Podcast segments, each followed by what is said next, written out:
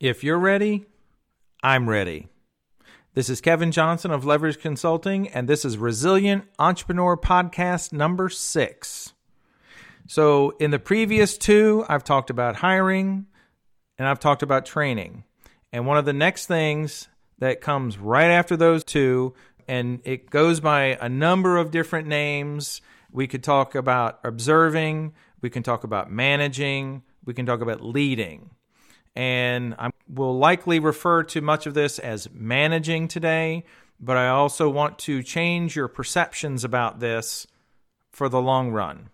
So, many, many years ago, I read a book called The E Myth, and I believe was written by Michael Gerber. One of the co- core concepts out of the book, it talks about every business has a, um, you can draw a triangle, and each point of the triangle represents an entrepreneur, a technician, and a manager. And every business has each one of those three components. Even if you have a small business, uh, for example, if you're a dentist, you are definitely a technician because you've learned a skill that you that you perform or you deliver with your hands. Uh, but if you started your own practice, you are also an entrepreneur to some degree. You have some level of managerial uh, skills or components about you as well you can't do all three and do all three really, really well. And quite honestly, some people are just, they're always better at one of those things. And sometimes they might be moderately successful with one of the other ones. It's highly unlikely any of you are super successful at all three. With that being said, we get into the managing parts of things. And, and for most of the people that I work with, the owners are also the technicians so the more they can leverage themselves by hiring somebody who's a good manager, then the more they can focus on doing the thing that this business is designed to do. Whether you, you know, building houses, you're an oral surgeon, you're a dentist, whatever it may be. And with that, I think a lot of times people think about managing as the the type of this function within the business where someone's just standing around saying, "Ooh, I caught you." Ooh, I caught you too. That's not the point of a manager. And the other thing before I get too much further is I want to talk about the manager affliction. And that is that many managers in many businesses get stuck behind a closed door, stuck behind a desk, and they really don't have the opportunity to do the thing that a manager really needs to do.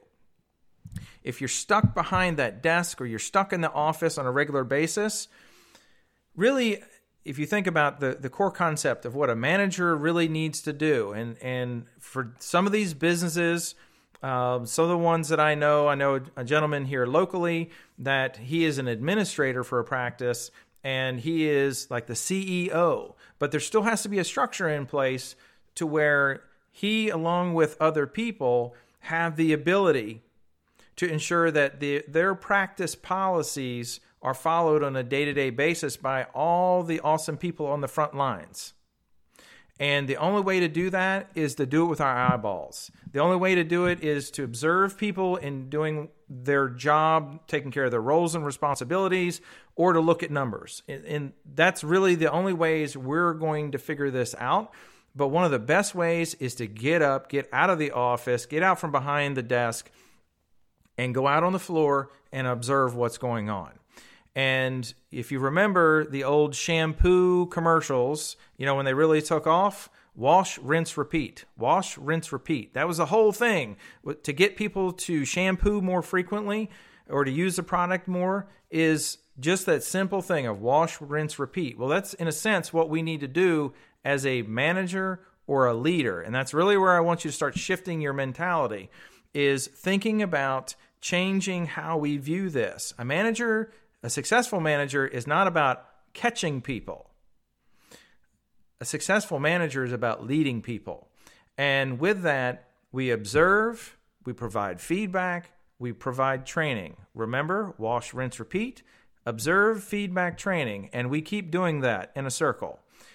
The more we do that, and you think about successful football coaches or successful coaches of any kind, it could be a gymnastics coach, Olympic coach, what, whatever it is, they're there to observe, provide feedback, additional training and then you cut that individual loose or the team loose and you let them do it. You let them use the new technique, let them use the new scripts, and then again, observe feedback training.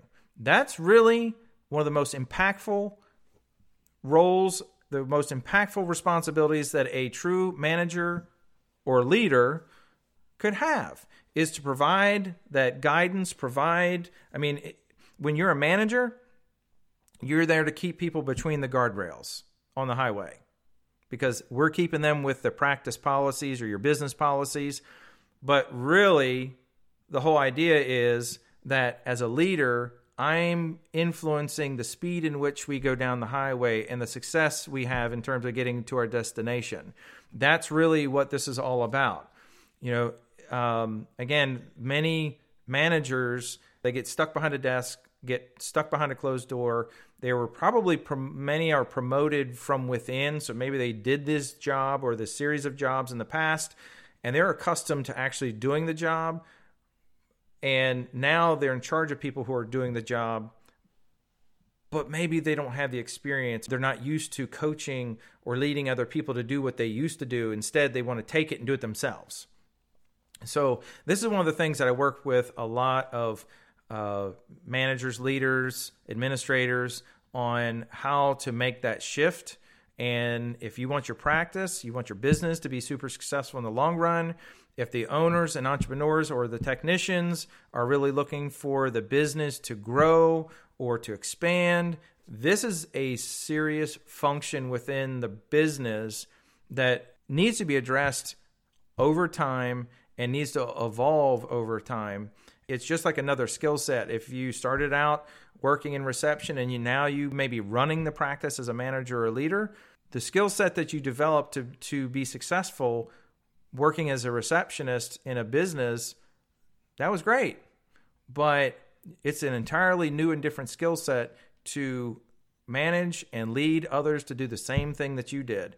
And even as those managers, leaders, administrators, and so on evolve themselves, they can even get to a point to where they evolve where they're managing less. So if you took a 40 hour week, the ratio of the time that they manage to lead, their management ratio drops their leadership ratio starts to increase and over time you can get it to a point to where you add something different and they really become a rainmaker for the business as well they can be the type that reach out to other businesses b2b type uh, marketing if you will they become uh, a rainmaker within the business or practice when it comes to patients and referrals and things like that so it's really something that can evolve over time if we design it to be that way. And that all that becomes possible by going back to what I said in the beginning where we invest the time in observation, feedback and training.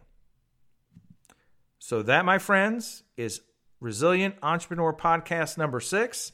I'm sure some of this hit home for some of you, might have been a hard truth for some of you, but sometimes those hard truths are the ones that help us get ahead. As always, if there's things you'd like me to talk about in the future or you'd like to talk one on one, let me know. And as you probably heard in the last podcast, I came up with another one as I was talking, and that will be the next Resilient Entrepreneur podcast that I bring to you. Have a great day, and I'm looking forward to the next one.